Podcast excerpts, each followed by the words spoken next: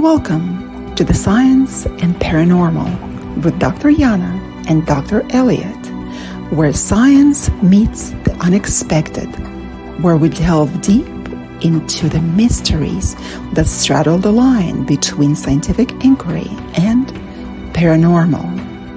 Get ready for a mind altering journey as we embark on this phenomenal discovery together on United Public Radio Network 107.7 FM.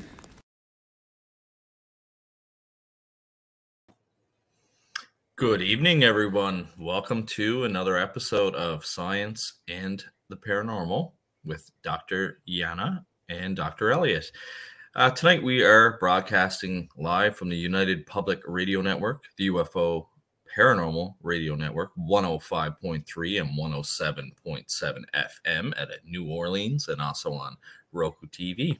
And tonight, we're just going to have an open mic night. And we encourage our listeners and anyone that is able to uh, text us in the chat to uh, share their experiences, ask us questions. Uh, we are an open book tonight about the science and the paranormal.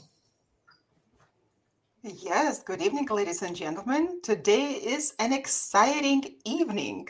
Let's talk about everything that is paranormal out of our own personal experiences. Also, answer the questions, anything that you have. So, come on over, visit us, and ask us questions. Yes, for sure.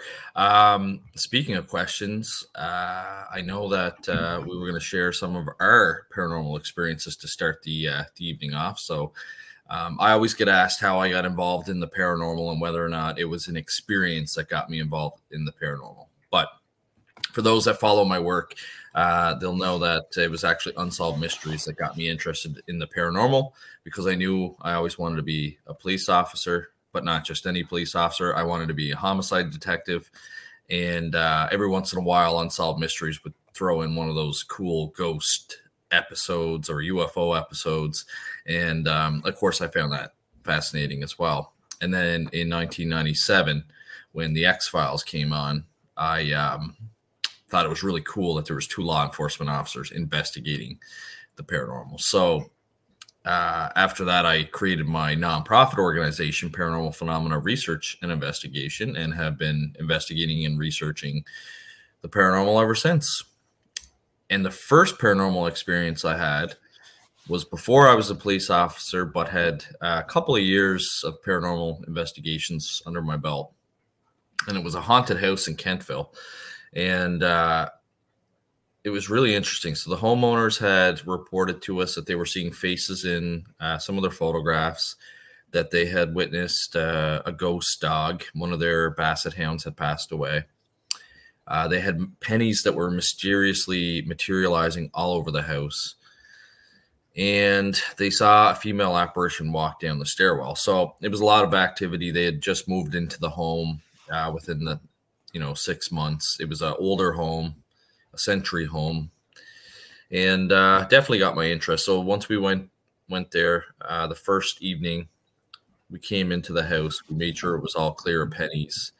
Um, we found high EMF readings near the stairwell where they would see the uh, apparition, which was interesting. And uh, the second night we came back, we uh, kind of resolved that. I'll explain that in a second. But that night, uh, it was about two or three o'clock in the morning and I had an investigator that would go check the camera, the battery, make sure it's still uh, full, and the tape, make sure it's still recording. Back when you had the old cassette tapes that were recording video, and uh, at two or three in the morning, when he went over, there was a penny that had materialized by the base of our tripod, and um, it was set up in such a way that no one else could uh, come into the room without us knowing it. Uh, the husband and the two daughters were upstairs in bed. The wife was with us, and the investigative team was all in the uh, living room. So that was the first uh, paranormal thing that I had. It, it, wasn't a hoax. It wasn't uh, somebody on the team or in the house that had put that penny there. That legitimate, legitimately materialized.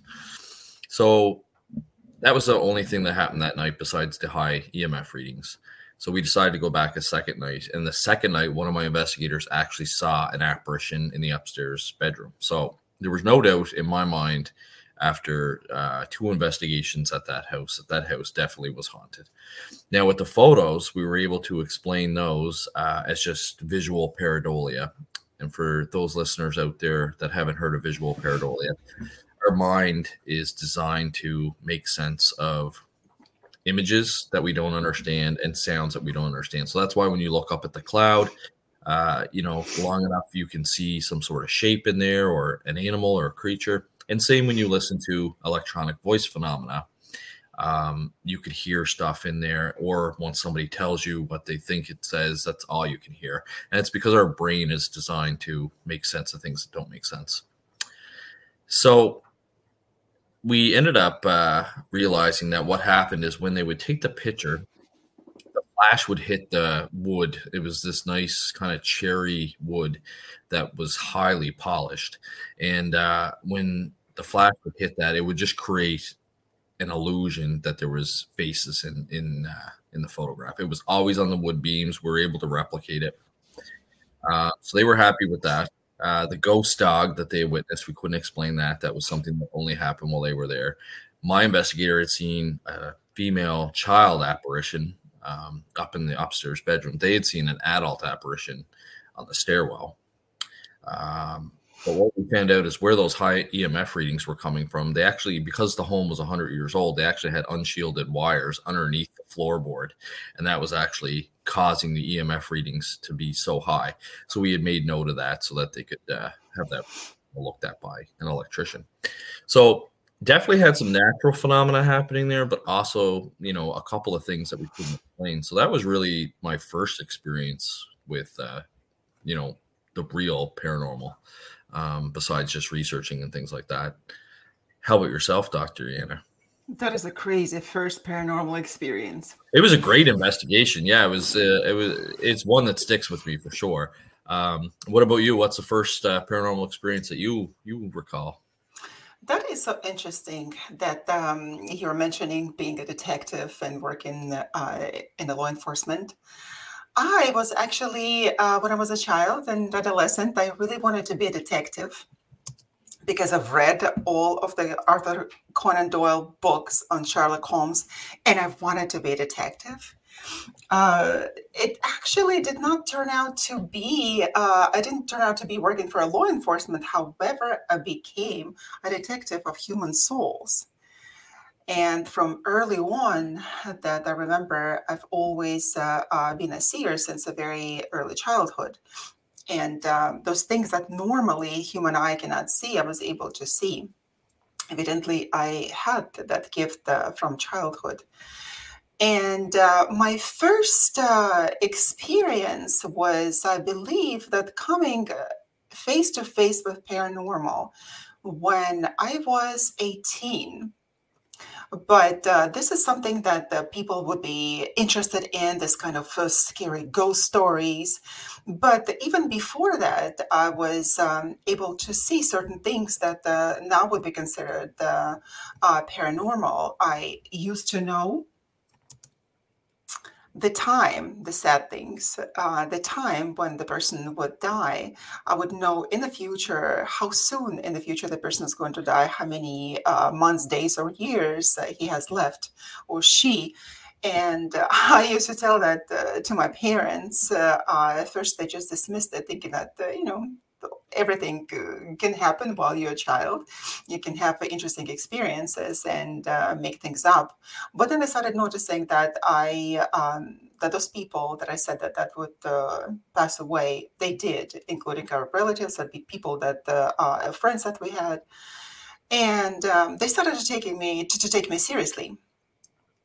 Um, but the one of the notable experiences that I had was at the time when I was 18, I had a boyfriend who had a sister with whom the story had happened. And interestingly enough, uh, she was such a nice and sweet girl. She was, I think, at the time she was 16 and we were 18. And most of the days that I saw her, she was absolutely fine, sweet and talking, very polite. And then on few nights, I've noticed the most atrocious thing happening. In my mind, it was the most bizarre thing that I never thought it was possible even to happen. Even nowadays, later in my career with the paranormal, I didn't see anything like that since then. But I know that in Vatican it did happen. So on one of the evenings uh, when I saw her, she was um, doing fine up until one particular minute when she started throwing up and then she threw up a lot of hair. And that never stopped. That, not like I can say, like never. It didn't stop for about two hours while I was there. Right. And to me, it is not, I, I thought it was not possible to swallow so much hair in order to puke it later. And uh, looking at that, uh, made me, in fact, uh, scared because that was such an unusual experience and I never had to see anything like that. Uh, but I left, and then about a couple of weeks after that, uh, a different um, occurrence happened. She started throwing up out of the blue metal objects, including big nails. And I thought, that couldn't be just a trick. It wasn't a trick. She was in pain and she was throwing up nails one after another. Those were not such small little bitty nails, those were big nails. And they were coming out of her one after another, one after another. And she did not seem possessed. At this time, of course, that I would know what possession is, but at that time I didn't. But looking from the experience that I have now, back until the time when I was 18, I could positively state that she was not possessed. But nevertheless, this is exactly what was happening to her, and she was not making it up. And she didn't swallow the nails beforehand. Later on, I learned that uh, her mom uh, had um, interesting experience, not particularly with the light cases of the paranormal. Her mom was involved in witchcraft, so did her uh, grandmother. So, well, of course, at the time I thought that, okay, this is it just doesn't sound too good, and perhaps I don't need that boyfriend. but you're 18, you don't think that way at the time, right? So, after that moment, after that day, she probably uh, had two more experiences like that, but they did not involve nails. Every time it would be something different, some other object.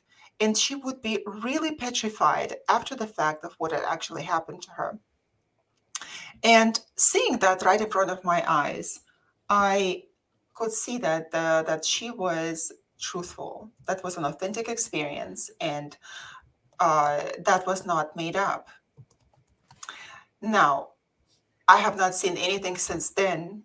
However, in Vatican, I know that there is uh, uh, a person, a priest, that pro- that passed away already. I had to look up his name.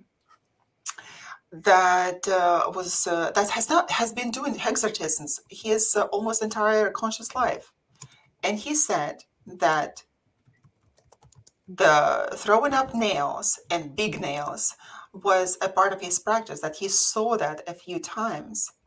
And i believe him because i could see that with my own eyes. A lot of the times that people say that no not that is all fake and people make it up it's not possible to make such things up when you throw something up for two hours. Because uh, when you throw up and you clear your stomach then you're supposed to feel better not to throw up for two hours. And she did not have any stomach virus so those were, were occurrences when she was throwing up uh, objects for about two hours straight. So that was my experience, the original experience, and I started uh, uh, looking into the world of the paranormal. However, for me, at the time, it was a pretty scary experience that I decided not to go into that for many years. Although I would still uh, investigate the places, I would investigate the, um, um, human souls in order to. Uh, understand the archetypal patterns in the souls uh, uh, in the personal narratives of the person in order to help them but coming face to face with the paranormal investigations happened uh, probably 10 years after that. So that was the experience for me. We got a question for you. Uh, Gloria asks, I don't mean to interrupt. I'm curious. Could she have had uh, some sort of mental disorder like uh, pica?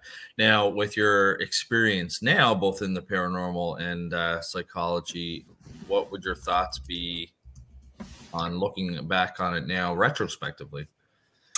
Well, the thing is that uh, with Pica, what happens is that um, kids uh, uh, they put uh, actual non-food items uh, into their mouth, and of course, after that, that they would be uh, throwing up. Um, However, that was not uh, uh, the case. That is normally happening with the younger kids, and she was about 16. And again, when you uh, put some foreign objects uh, uh, into yourself, when you ingest them, then again, when they all come out, you feel much better. When, of course, like the, um, what parents would do, they would induce uh, throwing up, and the child that that's what ch- children would do, and they would feel better. It would not be taking place for two hours straight, and then nails after nails. Besides, I think that it is not possible to even ingest uh, uh, big nails like this. They were long, fat nails with uh, kind of thick heads. So. Mm yeah, there's been uh, there's been reports of some people that were uh, possessed of, of throwing up uh, uh, even a uh, like a single long nail, almost like a railroad uh, kind of tie. Uh, you know, similar to what the Romans would have used to uh, crucify people. I know down in uh, New Orleans, where we're broadcasting live uh, from, that uh, I've talked to some people involved in uh, the voodoo world, and when they have uh, kind of done a, a spiritual kind of cleanse or exorcism version of their exorcism that people have uh, thrown up snakes and and strange strange things like that. But um you know great question by gloria because certainly when we're investigating this type of phenomenon we do have to uh, look at mental and, and physical health as uh, one of the reasons um, absolutely. you know so that would be something that uh, we would uh, certainly have to look into yeah, just remember that was Father Gabriel uh, Amorth in Rome uh, who would have this happen to him on few occasions. And uh, he would be dealing with adults, and adults would be throwing up nails.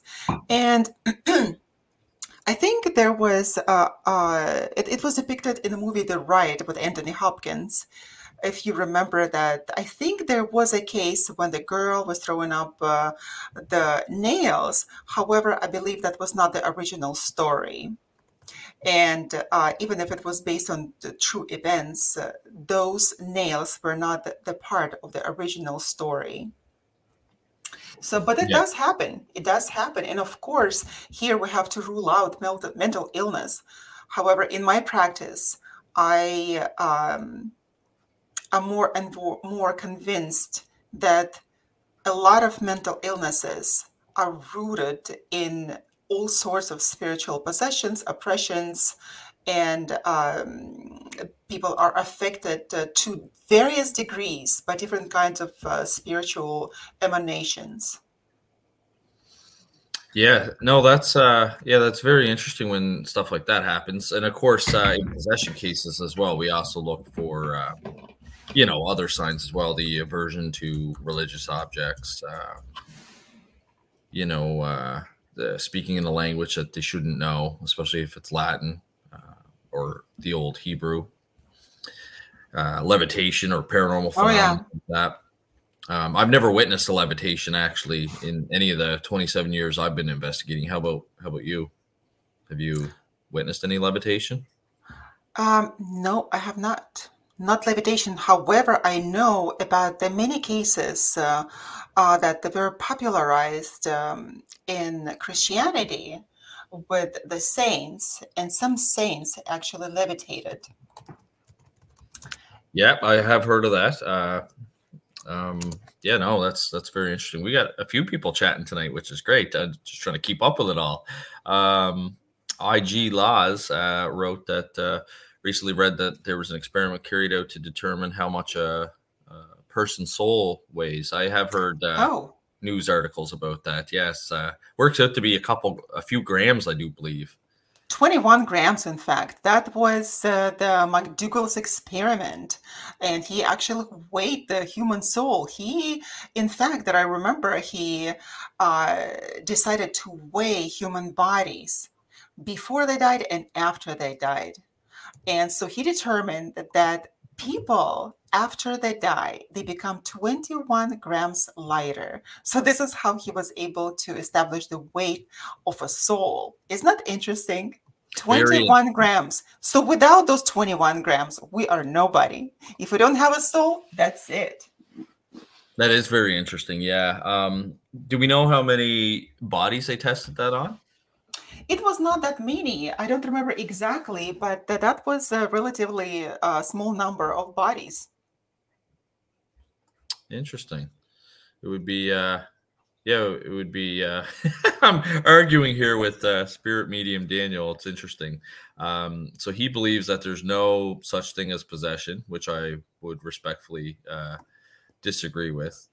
Um, and uh, I said, as a as a medium, um, you know, what about trance mediumship? Because uh, there are some trance mediums that would uh, allow spirits to actually use their body to communicate through them. Um, and uh, he still argues with that and, and, and, doesn't believe in it. So, I mean, uh, we're all entitled to our own opinions, I guess. I do believe that it is a form of uh, spirit possession, um, like other parapsychologists do.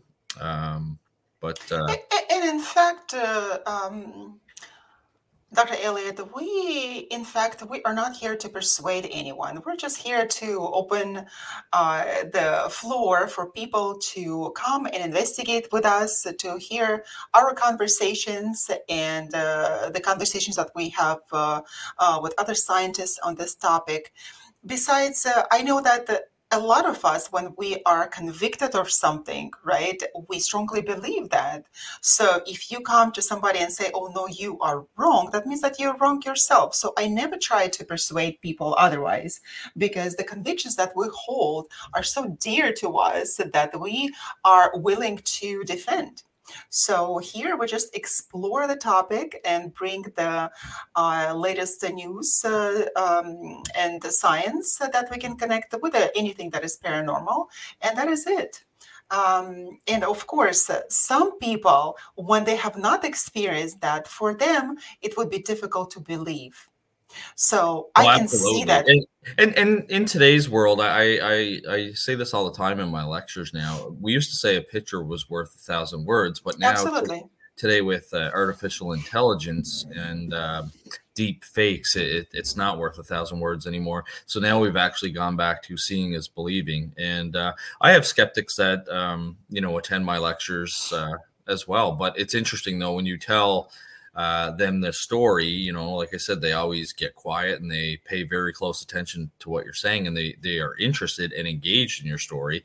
Um, you know, and at the end of the day, uh, when people leave my lecture, whether or not they believe that ghosts are real or uh, that poltergeist phenomena is caused by living agents or the fact that demons uh, exist, um, that's up to them. Uh, you know, everyone, everyone has, uh, that, that's that's why we have free will. Everyone, you know, is entitled to their own their own thoughts and their own opinions. And like you said, we uh, just present uh, the science and the paranormal. We, uh, you know, stay up Absolutely. to date on, on all the uh, clinical uh, laboratory research that's being done and experiments. And uh, all we do is is you know report the fascinating uh, facts. In fact, one of the interesting things that I I love talking about is uh, Dr. Sam Parnia. I uh, watched an interview with him, and he's a medical doctor. For those that don't know who he is, a medical doctor, parapsychologist at a New York university. And uh, Dr. Sam Parnia can empirically say, as a medical doctor, uh, without question that human consciousness can survive clinical death once the brain is stopped and the heart stopped and all the vitals have stopped for at least two hours after death. Um, he knows that from all his research that he's done with Project Aware, Project Aware 2, where they've resuscitated people and brought them back. And uh, he's not sure, and he's honest about that, what happens after uh, the two hour mark. He doesn't know if the, you know, the human consciousness dissipates or if it goes into the spiritual realm. Um, but he is absolutely able to say and and would back up the fact that uh, you know the the human consciousness can survive death at least two hours. I also uh, could say that in regard of the um, poltergeist, that the cases that we see are the extreme cases, uh, and they don't happen very often. However, uh, going away from the uh, all of this media and movie representation of poltergeists, I could uh, say that uh, I also experienced that in my life to uh, some degree, and that would be the energy of regular people who would be affecting negative situations or situations that would turn negative. Um, for example, I know that uh, we have in my family the hereditary gifts uh, of uh, possessing uh, strong energies and being able to manipulate it. Uh, however, I've noticed that some of us uh, who have not really mastered our own energies they can be used they could use them before that i know uh, my grandma my mom that what they would do they would unconsciously use those energies when they would wish something bad and it's su- such an innocuous situation. For example, if we had an argument, for example, uh, all of a sudden I know that things are being moving against it, just around me. Things will be falling. I would be stumbling uh, things would be broken all the time. Uh, lots of accidents would happen, uh, either with my car or um, any places that I would go. Something would definitely fall on me, and it is not, in fact, is uh, associated with me. I'm not the one who is bringing up uh, this sort of events, but that would be uh, the energy, for example, of my mom, who was not conscious of this. Um, uh, strong uh, energy current that she had until I had a conversation with her. And I said, you know, that the, what you do uh, during our arguments is negatively affecting me and I suffer. And I might as well, just because what is happening here, I, I might be seriously injured. And I asked her to harness that energy. And she did. She did. At first, uh, she was really non believing and uh, rejecting this fact. And later on, when I said this and that happened, she said, Yes, I can understand that because it also happened with a grandma and her sisters. And that's exactly is the case. That was the case with me. And nowadays, I try not to argue with her because even regular looking people can possess uh, energies that would be strong enough to call the poltergeist. And even if uh, poltergeist is called uh, noisy uh, spirit, what noise does it create? The noise of breaking the glass, for example, the noise uh, even of cars breaking down. So that when the objects are flying around you, when the objects are falling out of the blue and you don't even know. So those, if we look at the mundane experiences, life, day-to-day life, and I encourage people not to be carried away by the uh, sensations of the TV and the Hollywood, uh, but actually looking at the day-to-day experiences when things like that are possible and uh, um, energies can affect uh, us personally uh, and people around us and even events uh, um, later on when i was able to even investigate and uh, um, research the science of energies, I am able to control it, and not only to control, but to direct it in certain uh, directions that uh, would be beneficial for me, beneficial for other people.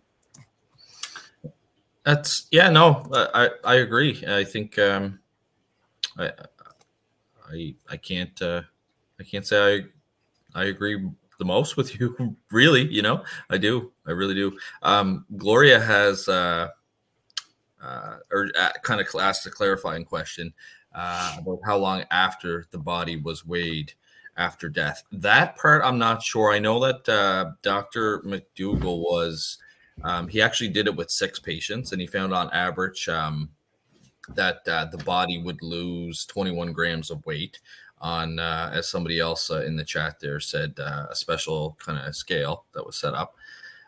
And I guess the patients were dying of tuberculosis, uh, the ones that he examined um, which was really interesting. But uh, his his paper was published in a scientific journal. Um, I believe it was American Medicine, and uh, this is over hundred years ago now. We're, mm-hmm. talking, we're, talking, around early 1900s, but um, yeah, very very interesting. Uh, and that's that's probably where you get the. Uh, even today, you still hear about the the soul, because I, I told you I knew it was in grams. I didn't know it was 21, but uh, yeah, you always hear people talk about the the soul weighing 21 grams. That's where it would come from, is from that study. Yeah, so um, he had previously determined the weight loss attributed to evaporation of moisture from the skin. And uh, by comparison, um, this was suddenly much larger. He even controlled the weight loss due to urine and fecal elimination and concluded that this could not account for the change in weight. So, just because the sample was so small, I don't think it is conclusive in fact, but uh, 21 grams that he had observed was uh, uh, taken as the measure of the weight of the soul. But it's not interesting that even now in the 21st century, that we uh, don't know much about our soul. And of course, parapsychology uh, and I can't even talk about psychology because the psychology, uh, as appears, it is the mainstream psychology is the study of the mind, not necessarily of the soul. And here we are trying to understand what happens be- behind the curtains of our mind. And of course, that would be the soul and consciousness that would be directing our mind. Yeah, there's so, so much. very interesting question. There is, yeah, no, and there's so much that we don't know about human consciousness, even in, you know, even in parapsychology, and I think that's why uh, mainstream science or your hard sciences has a very difficult time uh, getting involved in in parapsychology. Uh, so parapsychology is the scientific study of extrasensory perception or psychic abilities, mind matter interaction or psychokinesis, as it's referred to, and survival of human consciousness beyond bodily death. It can also include out of body experiences, reincarnation, uh, ghost investigations, anything like that. Um, but it is really interesting because we have no way to detect human consciousness. Even in the medical field we don't have you know a ekg machine or an mri machine or anything like that that can detect human consciousness. So there's uh there's a bunch of different beliefs. There's you know the belief that uh, it's just our brain and that's the way it functions. And once we die it gets turned off and and that's it. Uh, others believe that it's uh you know it's housed inside this physical shell. Once we die it, it is energy. It can't be destroyed or changed. Uh, so it, uh, you know, it leaves the body. It, moves on. Some people believe in re- reincarnation. Others believe that you go to, uh, you know, the promised land. Um, there's all kinds of different beliefs, and when you start to dig into it as well, it's very interesting because uh, culture plays a factor. Different cultures have different beliefs. Uh, religion certainly plays a factor.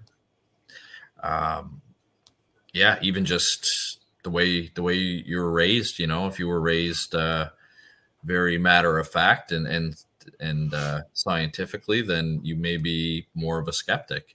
And uh, there have been studies done in parapsychology where people that experience paranormal phenomena tend to be believers rather than skeptics. And uh, i believe we have touched base on this on a couple of our other shows about this um, or earlier episodes because we talked about it would be very hard for a skeptic to believe in something that they don't believe in. So, yeah. so it makes sense that it makes sense that believers tend to experience paranormal phenomena more so than skeptics. Absolutely, absolutely. But uh, uh, you are not a believer up until you come face to face with it.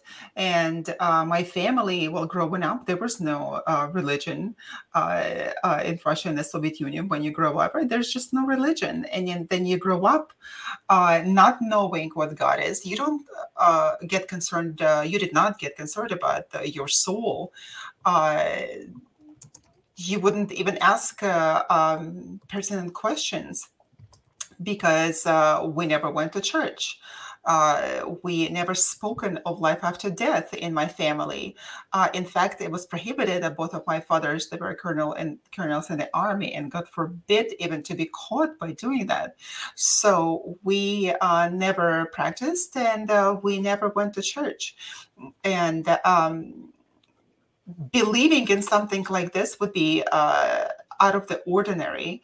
Nevertheless, uh, when uh, uh, you're born and you are born with a gift uh, of seeing, then uh, um, then you should use it.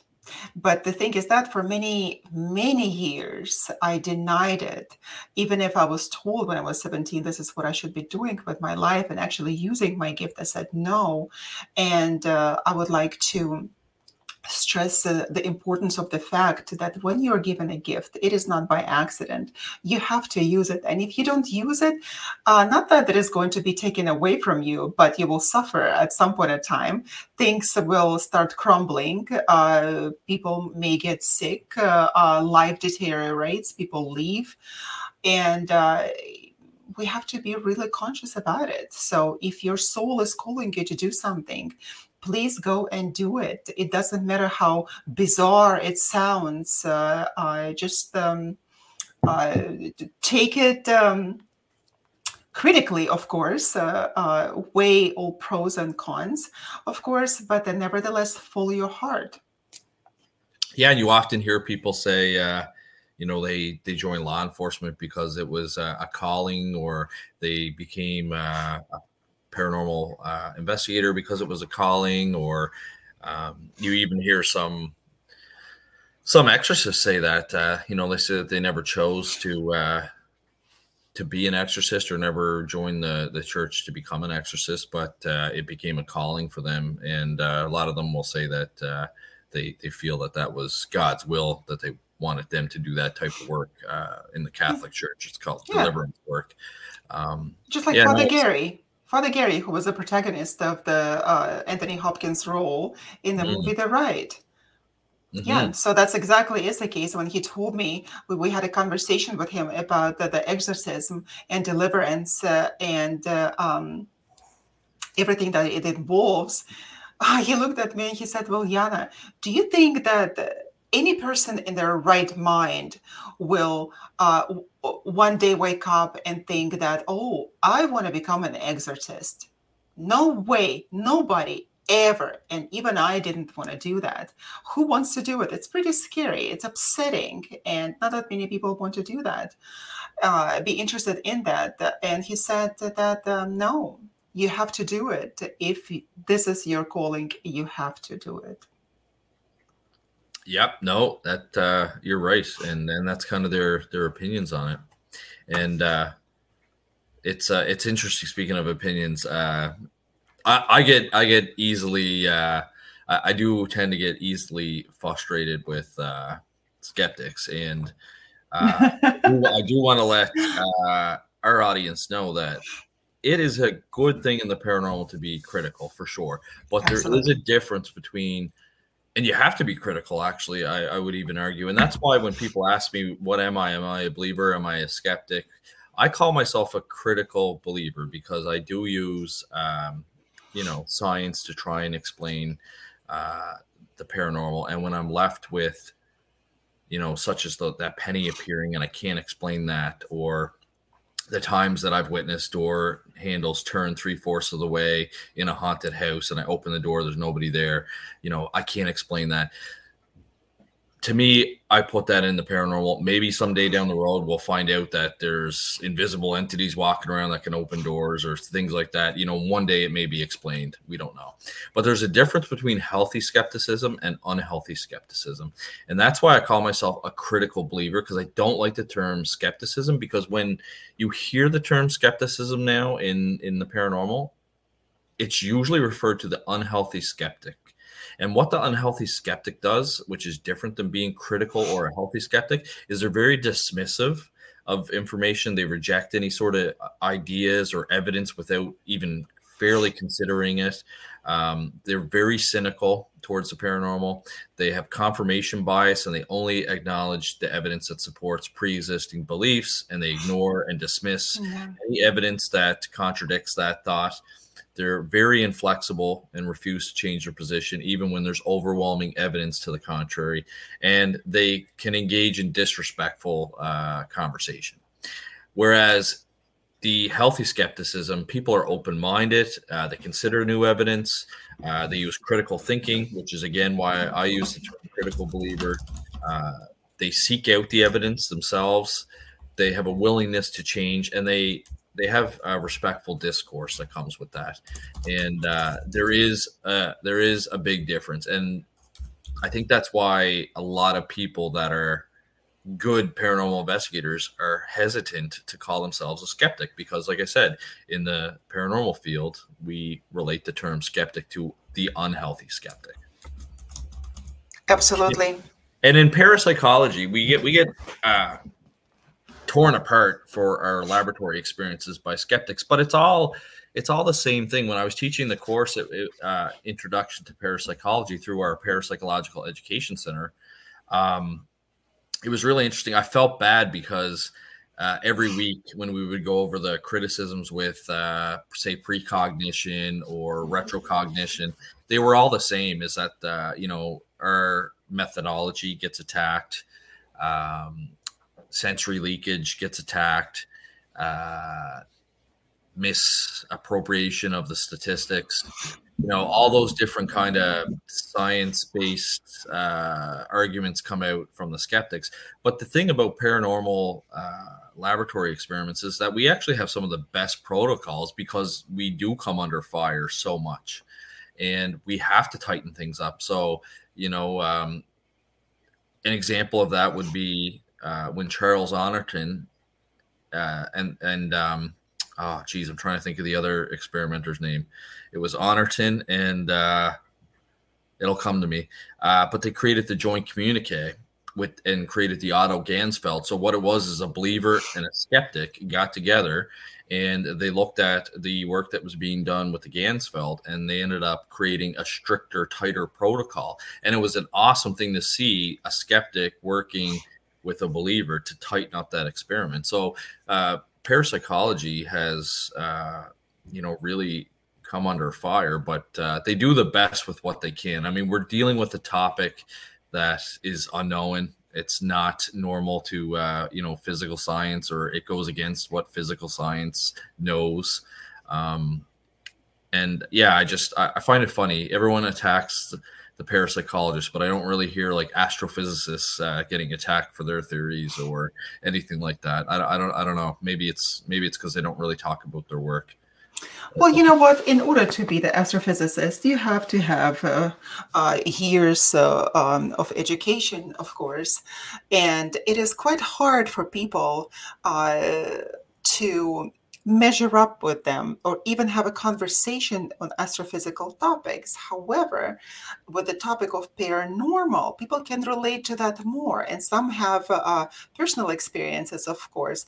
And a lot of people find it that they can converse on those topics, even if they haven't had any uh, personal experiences.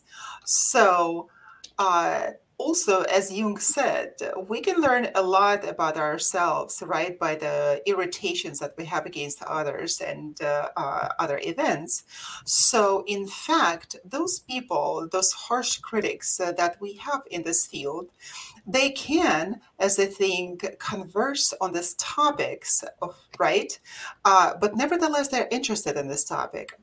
That means that there is a reflection of them in parapsychology. However, it has been my observation just because they are not involved in investigations for one reason or another, and they would like to be there doing that firsthand, but instead of doing that, they become this crazy um, not the crazy but the really strong critics of what we do. And in my understanding, they would rather come and do uh, this research themselves, right, to be in our shoes, but they decide not to for whatever reasons. And that's how they become critical. This is my understanding. People who do a lot, people who do more than we do, and it doesn't even have to do with us as parapsychologists, just in regular life and anybody, people who do more than us will never criticize us. It's always those who do less that will criticize us and banish us for our views, for uh, our research.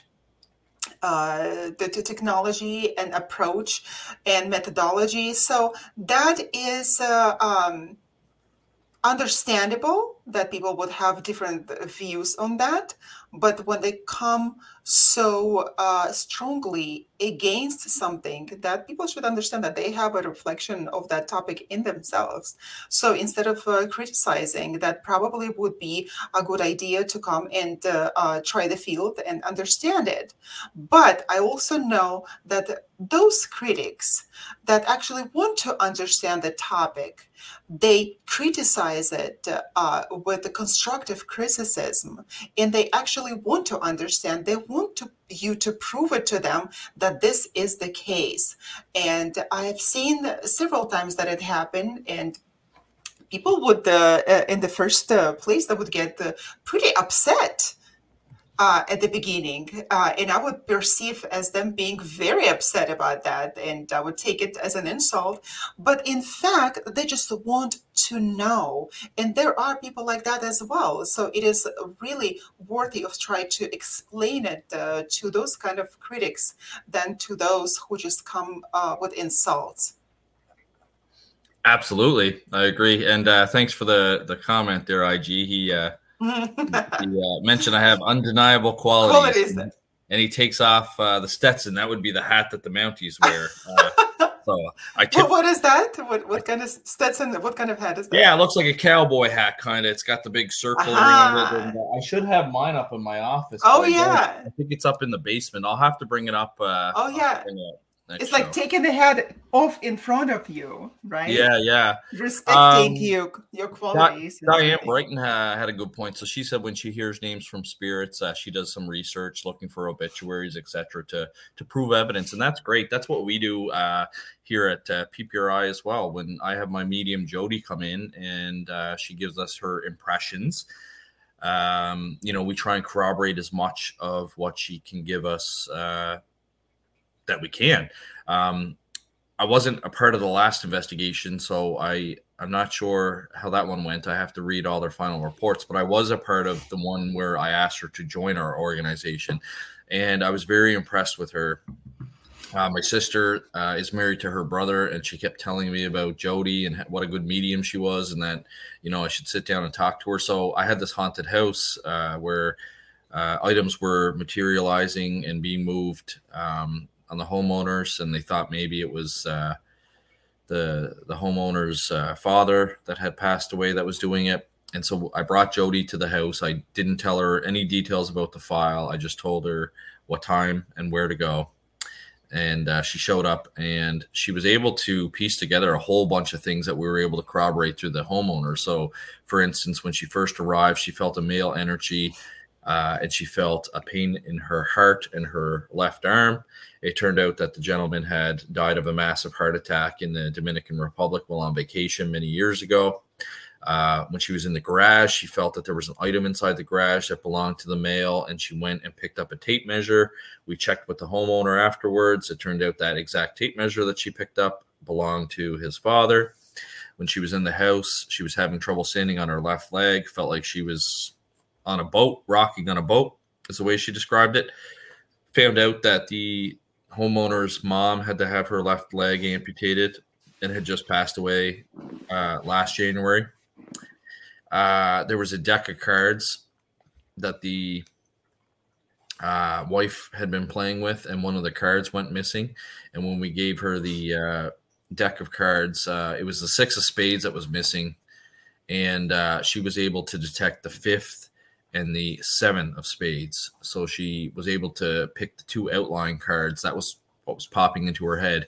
And then the last thing that she did was uh, she ended up picking up the tape measure and guessed the name of uh, the gentleman's father, which I didn't even know, and no one on the team knew. So um, she was either communicating with that spirit and got the name, or uh, it could have been, I guess, uh, some parapsychologists would argue, could have been she was picking up telepathy from the homeowners that would have known the name of the person. But very, very fascinating um, for sure. And we were able to corroborate all that. And the information that she provided us had meaning in that investigation. So, Diane, you are definitely on the, the right track there. Um, notice Gloria said she had an interesting, uh, she's interested in experiencing paranormal activity. She has dabbled with black magic or spells. Um, she wonders uh, do we think it'd be less likely to believe her experiences because she's trying to normalize them somehow?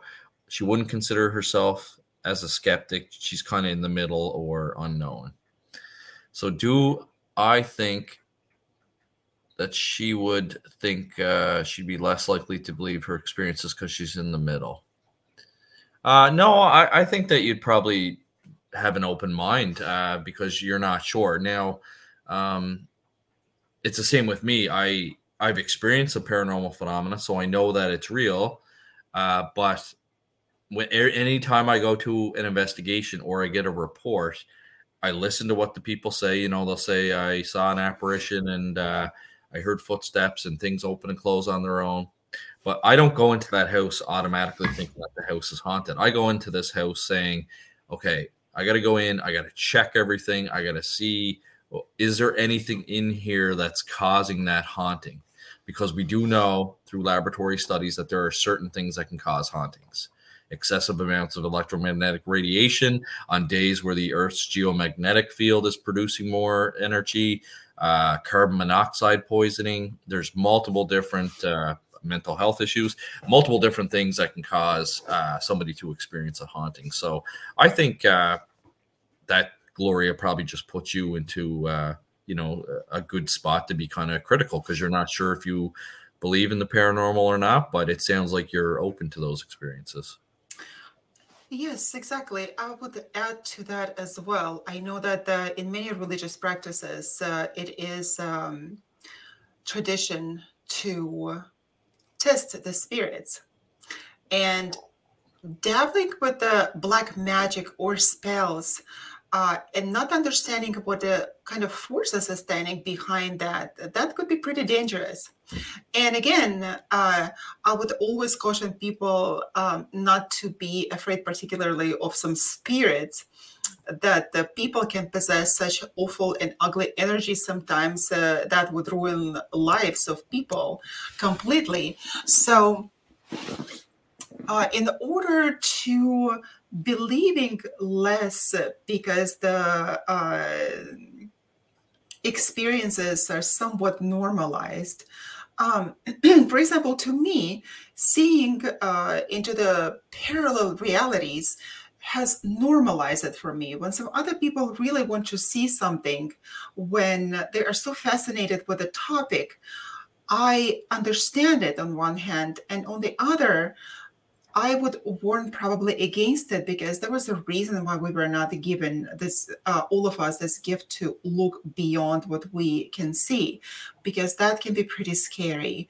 Uh, that is already normalized for me. Even I get once in a while taken aback, and I do not take uh, on cases, certain cases that. Um, are very dist- that have very destructive forces behind uh, them um, while it could be so fascinating to get face to face with a spirit, to hear, or even to uh, get in touch with something that is unknown to tickle your nerves, uh, uh, to tickle your imagination, I would warn against that, especially if it is uh, black magic, because um, we don't understand exactly what stands behind what kind of forces are there. They are demonic forces. They are strong archetypal forces that are way above our understanding or comprehension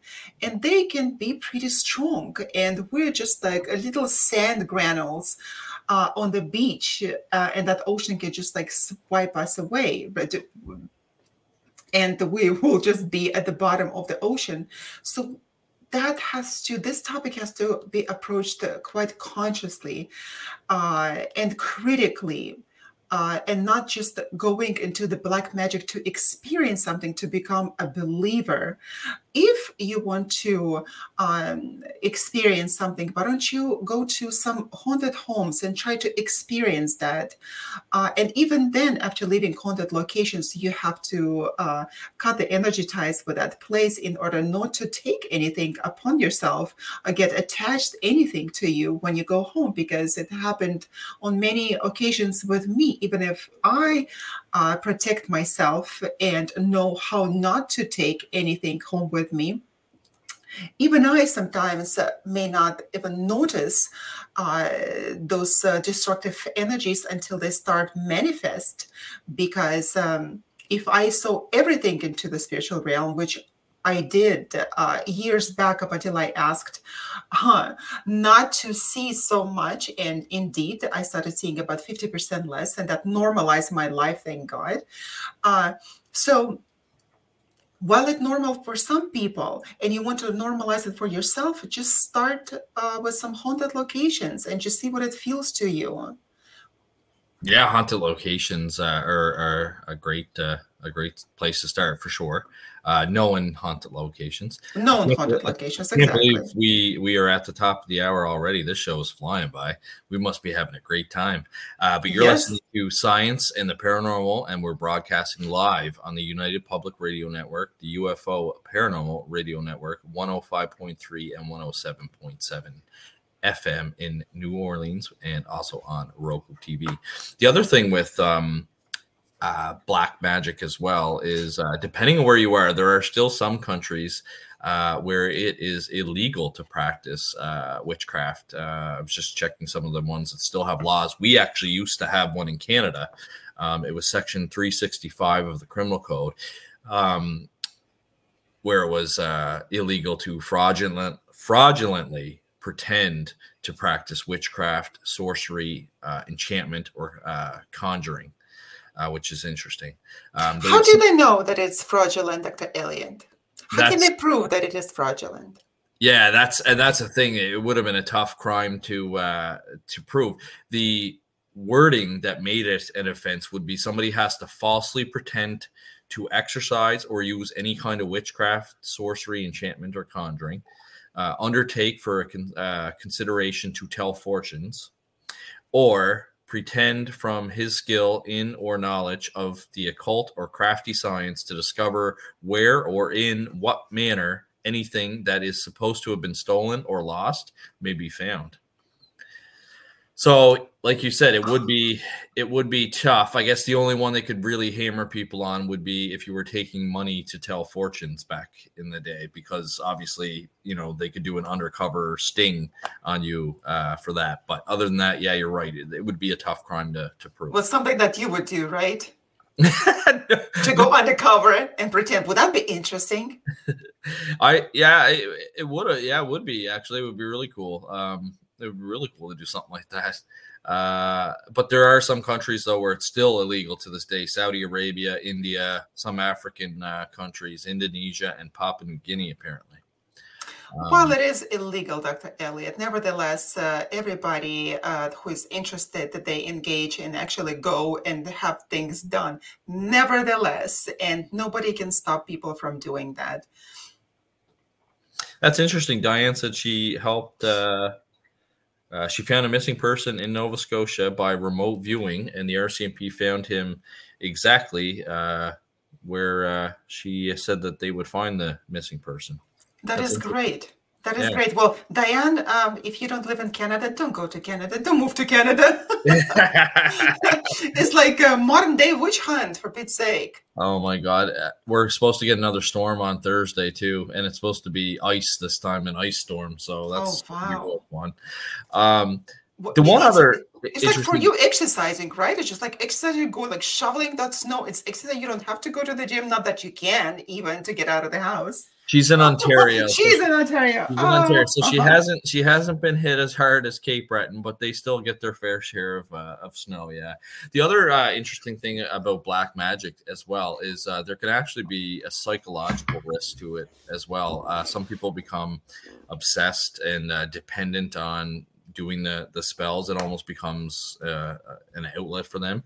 It can also create fe- fear and paranoia as well uh, because if they start to believe, you know, that they're being uh, targeted by somebody else uh, retaliating, and uh, certainly it has eth- ethical concerns.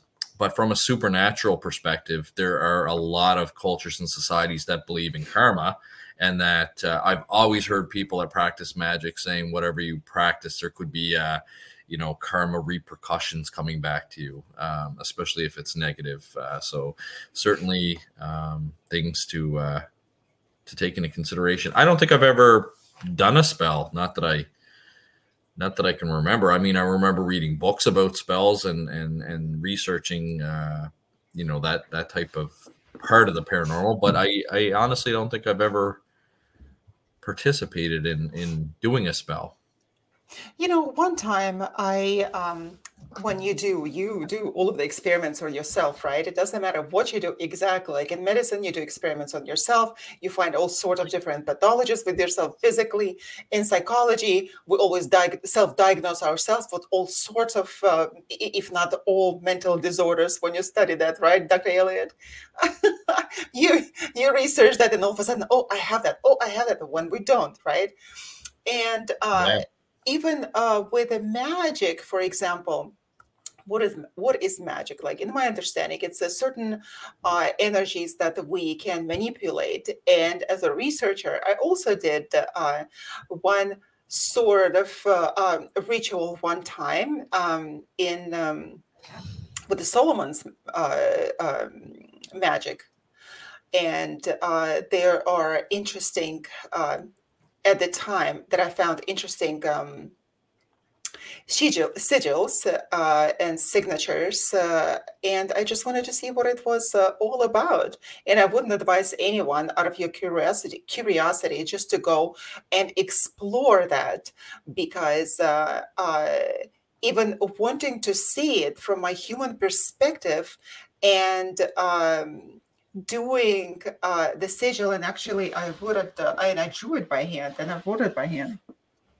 And when you try, and I also investigated every spirit behind it. I knew what it was all about, but it is impossible to investigate everything because we don't know it. We don't just communicate with those spirits on an everyday basis. We can't just like call them up and say, hey, uh, oh, what are your specifications? What can you tell me about it? What can you do for me? Right? So we don't know that. And I did it once. And to tell you the truth, I had the worst uh, nightmare. and how? After that and i thought that okay like i called up uh, the benevolent uh, spirits. And to me they're all the representations uh, of the planets and the, uh, the zodiac uh, and astrology. However those were the life entities. And one of the life, life entities tell me its name and said why didn't wasn't i invited to that? Because i'm also a part of that ritual. And i didn't because when I investigated that, it had uh, um, a lot of uh, dark energies behind it. I can't say him or her, but that was a, a supposedly male spirit. But nevertheless, it came and it was tormenting me all night long. Why didn't I invite him? It's just like in that story, remember with um, with the Sleeping Beauty, that at the time, uh, and all of those stories are archetypal stories, and why they survived up until uh, now is in fact uh, pretty explanatory and easy uh, because they all still have relevance in our lives now. So when the Sleeping Beauty was born, her parents invited all of the good fairies and supposedly forgot to invite the bad witch, who was also supposed to be at the birth of the uh, Sleeping Beauty. And the old witch And why do we think that uh, the dark witches, the dark uh, knowing women have to be always dark and nasty and cursing? You know, when it could be just uh, the nature, uh, the forest, the unknown.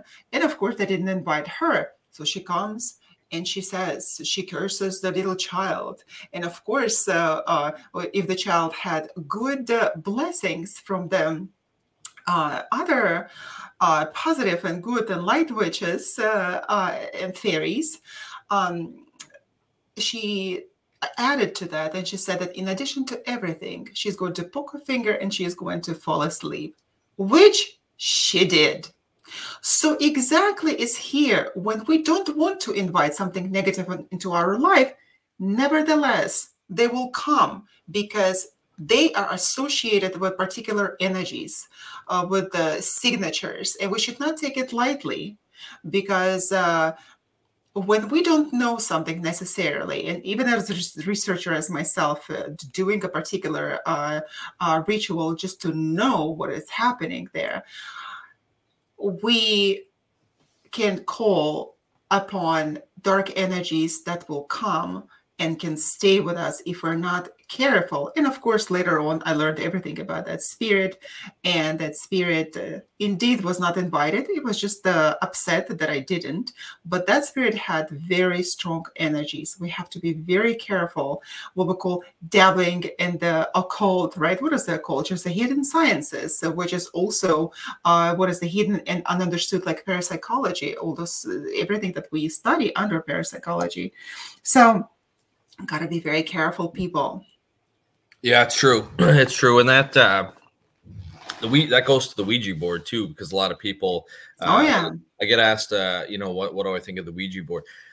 The stories about you know people pouring gasoline on lighting it on fire and it appears on their kitchen table the next day fully intact things like that. I i don't believe in those stories. I've never seen anything like that in, in the 27 years that i've been investigating. But where the dangers lie in the ouija board is that we don't know who we are communicating with um, because uh, you know we don't uh, we can't see that individual. It could be you know a, a, really nasty spirit that you're talking to. Um, if you believe in demons it could be a demonic entity. Um, or you know it, it could possibly be a, a, harmless spirit. But the thing is is you don't know who you're actually talking to. And sometimes evil uh, people and uh, if you believe in the demonic uh, the demonic will uh, try and befriend you and work their way into you granting them permission to uh, to come into your into your life and into, into your home.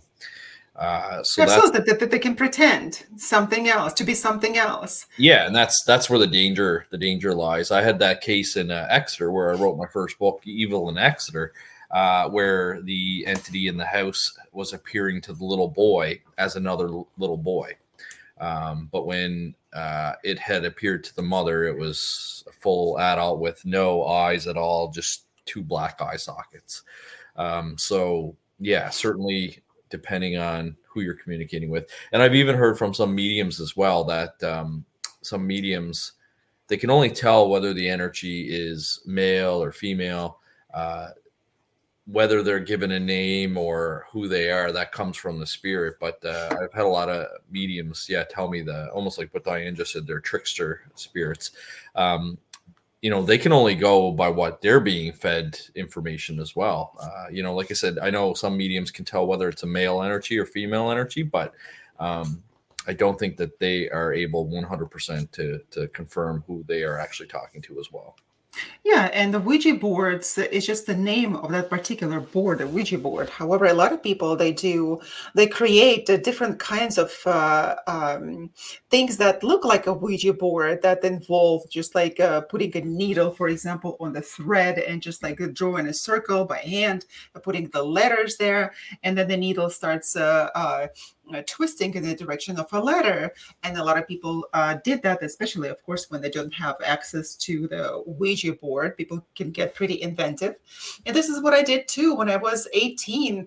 I got together with my girlfriends to do that where in my own house. And I didn't know anything about it at the time.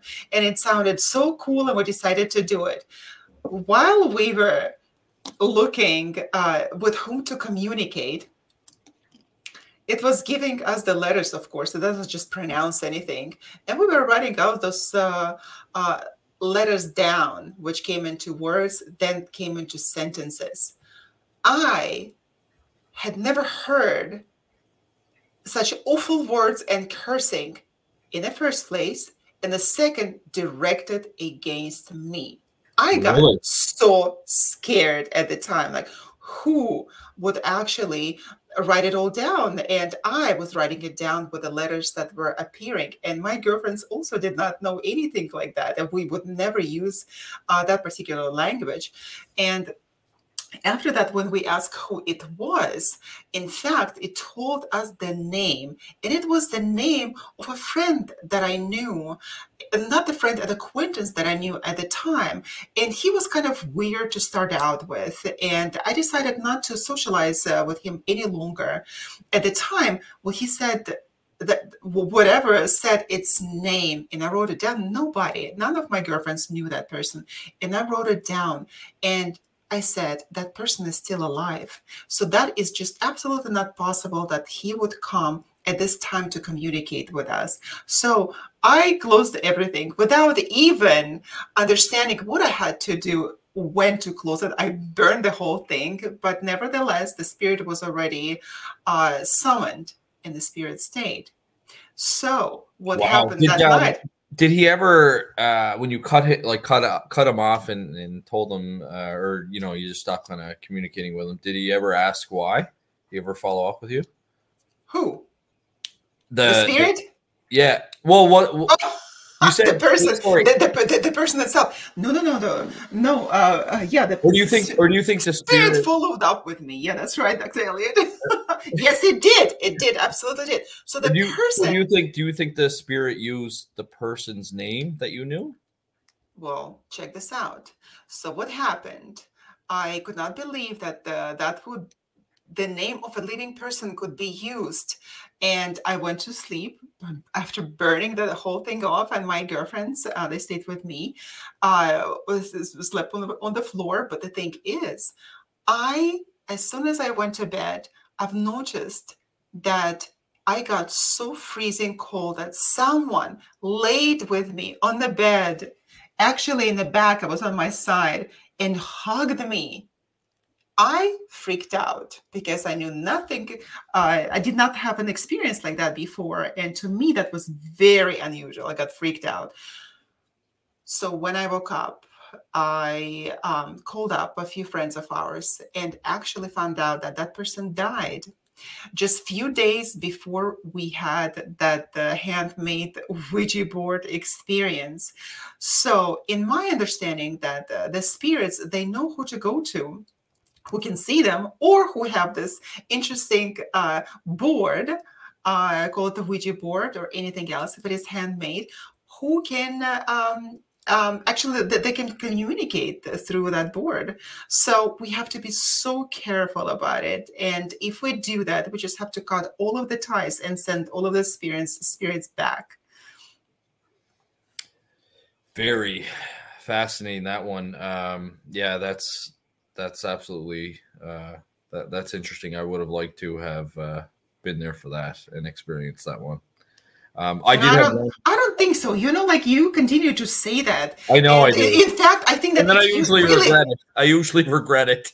yeah, yeah, yeah, yeah. You would regret it. Just think that your monkey one day is gonna wake up and do something there. You're gonna wake up screaming.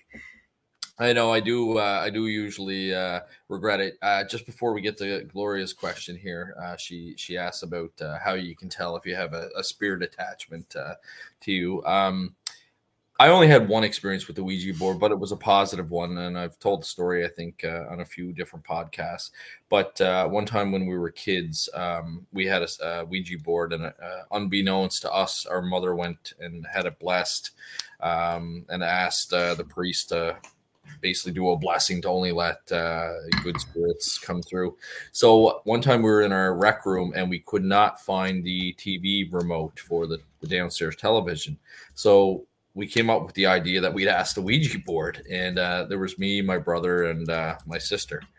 And um, we asked it where it was, and we kept getting the exact same response UTS. So we're like, what does that mean? Like UTS doesn't make any sense to us. It's not a word. Uh, so then we started to think, well, maybe it's a, an abbreviation. So we started to check under the stairs where we used to play.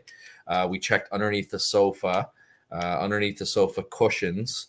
And uh, we even checked underneath the sink because there was a downstairs bathroom. So we checked underneath the sink, but it wasn't there. The next day, uh, my sister was playing in her toy kitchen and she found the TV uh, remote under the sink of the toy mm-hmm. kitchen. Um, that's the that's the only experience that I had with the uh, uh, the Ouija board. But um, again, it was uh, kind of a I guess a positive, uh, strange encounter for sure. Um, but going to Gloria's question about uh, spirit attachments, um, I know, uh, like you said, you could be, like Gloria said, you could be going through just a bad time in your life and you could attribute that to the paranormal. But uh, there are a bunch of emotional and uh, physiological signs. So some people will uh, experience mood swings or different emotional states uh, such as anger sadness or fear, and it'll be very, very powerful and unusual for you. Um, not your typical kind of behavior. Uh, changes in personality as well. Uh, that's also commonly reported in uh, demonic cases as well. Uh, feeling drained or fatigued is another common symptom because uh, a lot of people feel that it's almost like a psychic vampire. It's uh, mm-hmm. using your energy to manifest uh, hearing voices, uh, assuming that you don't have, you know, schizophrenia or another mental illness. Uh, there could be some physical signs as well. Some people have reported uh, sudden pain, discomfort, um, feelings of being touched. Uh, obviously, signs around your house that uh, things are happening, footsteps, uh, strange noises, things like that. And uh, not just one of these you know one of these symptoms obviously it could be the house settling or something like that or you could just not be feeling well that day. Uh, we're talking multiple different characteristics happening to you. Um, some people have even reported uh, memory issues or blackouts especially in demonic uh, again demonic possession cases a lot of people when they're in that possessed state they uh, don't recall what their actions were what their words were um, some people also mention a disturbed sleeping pattern as well, being woken up at night. Um, any any other symptoms, Dr. Yana, that uh, I'm missing? Yeah, you pretty much uh, uh, covered the topic. I would probably add the addictions, addictions of different kinds of um, uh, that, that you can possibly imagine. And they come from dark to obsessive, uh, compulsive uh, behavior uh, out of the blue. Like you said, changes in personality. That's something uh, that uh, you are used to doing, you no longer do uh, feeling blue all the time, drained uh, that you mentioned, and that being drained can be sometimes not just uh, slightly tired, but absolutely exhausted. And what happens is that then it is uh, quite clear and uh, just the usual behavior when those spheres attached, they don't necessarily have to have the intellect of their own. Uh, they can be just the substances, just the larvas uh, from the uh, um, the parallel realities and or just from the spiritual whatever we call it right? I call it parallel realities. Uh they were just attached to you and you will never know. Some are actually uh, look like different kind of uh, animals in a small form. They sometimes they look like um, different kind of insects. That is absolutely atrocious to me and i don't like it. Animals is a one thing all right?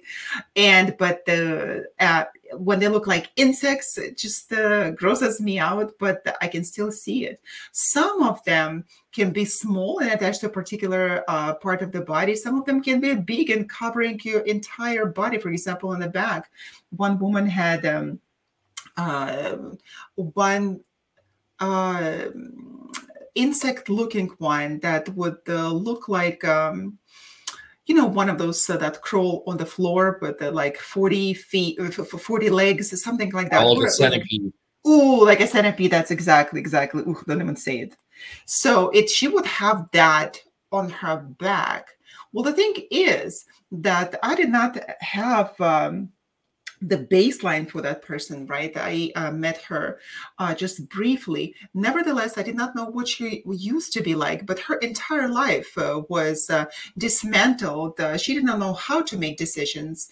Uh, her mind would always be running a thousand miles per second. She would be doing everything and nothing at the same time uh, chaos in life, complete and utter chaos in life. And she did not ask for help. It's just someone uh, that I uh, briefly came in contact with, and I knew what she had.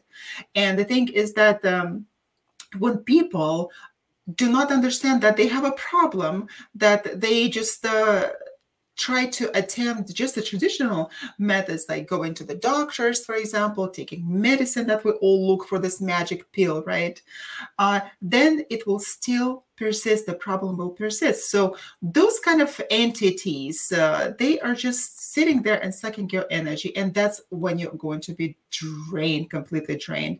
And uh, addictions uh, even smoking smoking addiction uh, can be and it can be um, something that is caused by those addictions also during uh, smoking for example or even drugs those entities can enter then of course like would be a secondary infection station infection as well right? So we have to be pretty careful about it and then identify it. We have to be able to identify that. Ask yourself a question and be able to scan yourself.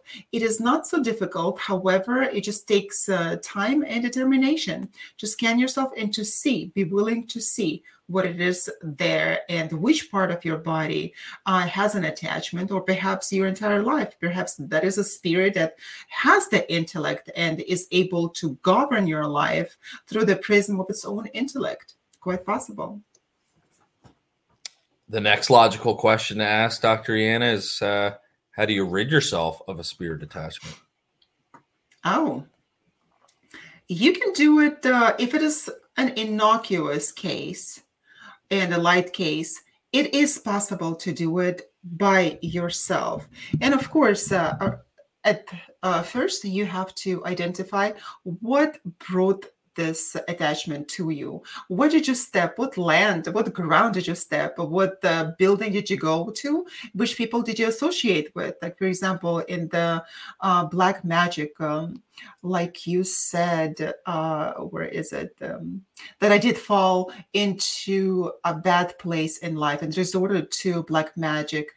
Uh, as a bad resort, possibly. So that is we do things when we are at the lowest in our lives in order to save ourselves you know that we look for opportunities and possibilities to help ourselves. Sometimes not the best choice. And in order to uh, read ourselves first identify where you caught it. And even that perhaps may not be the crucial part. You have to be able to cleanse yourself to even be able to be willing to part with this thing. If it is an innocuous case if it is something really uh, that doesn't have an intellect it's possible to get rid of uh, by meditating by praying by cleansing yourself by cutting uh, energy cords emotional cords uh, with everything and anything. Because we do form uh, bad negative energy cords with people uh, and also uh, with places and events. And we have to be able to uh, and willing to let it go. So, by identifying the place where you caught it, by identifying the entity, and then working toward um, getting rid of them. But in fact, there can be pretty uh, stubborn cases when you yourself do not even know where you caught it. It's like uh, catching a virus. Uh, if we can catch a virus, we can catch a uh, spiritual virus as well.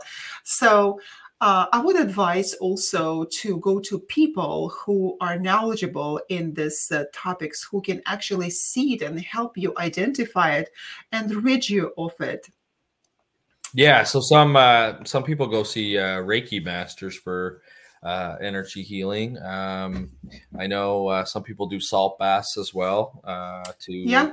kind of purify yourself and get rid of negative energy. Smudging as well, uh, with sage, uh, prayer, uh, if you're uh, religious for protection. Um, I know other kind of cultures as well, like they'll seek out, you know, a shaman or uh, maybe a an elder if if, uh, if it's a First Nations person. Yeah, I've noticed that uh, uh, when people come to me, uh, what happens, and you can find me on uh, uh, me. Uh, what happens when people come to me and they seek help, we look for the first the original problem where they caught it. And sometimes that could be even generational. And uh, we are able together just uh, to look it up and to see identify the origin the source of the problem and work um, in that direction. And um, get rid of it sometimes it may not even be your fault sometimes it is something generational that travels from generation to generation from your parents to you and from you to your children so we have to also be able to identify that and uh, be able and willing to rid ourselves of any attachment, spiritual attachments. I have heard of that uh, almost, yeah, like you said, the generational. Um, I don't want to call it like a generational curse, but a generational attachment. Generational attachment, generational problems we have. And uh, again, wouldn't have to have all these dire possession cases. It was just uh, as uh, uh easy as for example when i looked at myself and my um, life i um, noticed that quite often i would be engaged with people in some sort of activity and they will just turn around and betray me betray my trust or the activity that in which that we were involved uh, cancel the partnership. And i started uh, pondering that question. And i thought okay if it is not my problem it is not it was not my personal problem. I decided to look what in the past that happened to my uh, ancestors perhaps that could cause it. And i was able to identify it. And i did not have to go far it was uh, actually shortly uh, uh, after World War One when my great grandfather did not keep a word given to his partner, business partner, did not keep the word, which I did not know anything about it. And that followed from the time evidently there are strong feelings uh, involved. Of course when you don't uh, keep your part of the agreement the other party becomes uh, uh really upset. So he did not keep his part of the agreement. Essentially that was a betrayal. And we don't want to believe like when we betray someone right? We want to still to preserve our faith and believe otherwise but nevertheless that was a betrayal. And I was able to deal with that and close that off and um, state that I no longer uh, responsible for the deeds of my ancestors, that it was all paid for already. And after that, exactly, yeah, it's very mm-hmm. interesting. And I noticed that since then, that did not happen. Wow. So this is so interesting that we don't have to go far to look for something for some sensational cases it happens day to day to regular people like you and me and everyone who's watching and listening to us so that those cases are interesting because they have the direct impact on us. And when you take care of the origin of the problem then the symptoms disappear. Wow very very fascinating. So you were almost being punished for uh, something that your your grandfather had done, and you great grandfather exactly. He had, yeah, he had broken uh, you know his uh, agreement or promise, and uh, and you were having that happen to you. That's that's really interesting. Yeah, because you know in the Bible, this is what it says, and I've read it there somewhere that says that we are responsible for the sins of our ancestors, of our fathers and grandfathers, essentially, right? And I did not believe that. So how could it be? How can we pay for sins? And of course, uh, that was considered a sin, right? I don't believe in the concept of a sin. It's something that we do that goes against our moral uh, um, uh, understanding, right? However, when you do something like that, it does affect our future generations. It affects our children and affects our grandchildren. And if we don't care, if you, we don't take care of that at the time, it will follow through generation to generation, and we will never know what the problem is. We'll just continue to blame ourselves. We will look for salvation in psychology, in psychotherapy, and never arrive at any particular destination. Very, very fascinating. Thank you for sharing that with us. So, Dr. Uh, Elliott, you are now my next patient. Come on. well, next week we have a very interesting guest, actually, uh, Ada Ajik. I had uh, spoken to her uh, through LinkedIn, actually. She had reached out to me um, and wanted to talk to me about her work over in Bosnia. She does paranormal investigations over in Bosnia, and um, she has had a couple of paranormal experiences herself. And uh, she's going to talk to us about uh, her theory that haunted houses maybe as a result of curses. And uh, she has investigated uh, quite a few of those. So I'm looking forward to having her on the on the show uh, next Tuesday night. That is marvelous. Come join us. You were with us on United Public Radio Network 107.7 FM. You were listening to Science and Paranormal with Dr. Elliott and Dr. Yana. Thank you very much for all your questions and your stories and communication and discussion. So we do appreciate you. So yes. come again next week. We'll yes, please. Week. And uh, don't forget, you can email us at science and the paranormal at ppri.net. And you can also visit our website at www.scienceandparanormalpodcast.com. And don't forget to give us a like, a follow, subscribe, share, and comment on our uh, any of the listening platforms that you uh, listen to us on. It just helps uh, support us. And uh, it was it's been great. Uh, really enjoyed the first open mic. Didn't know where the conversation was going to go, but uh, that was great. Fantastic. We'll see you next week. All right. Have a good care. night, everyone. Bye. Bye bye.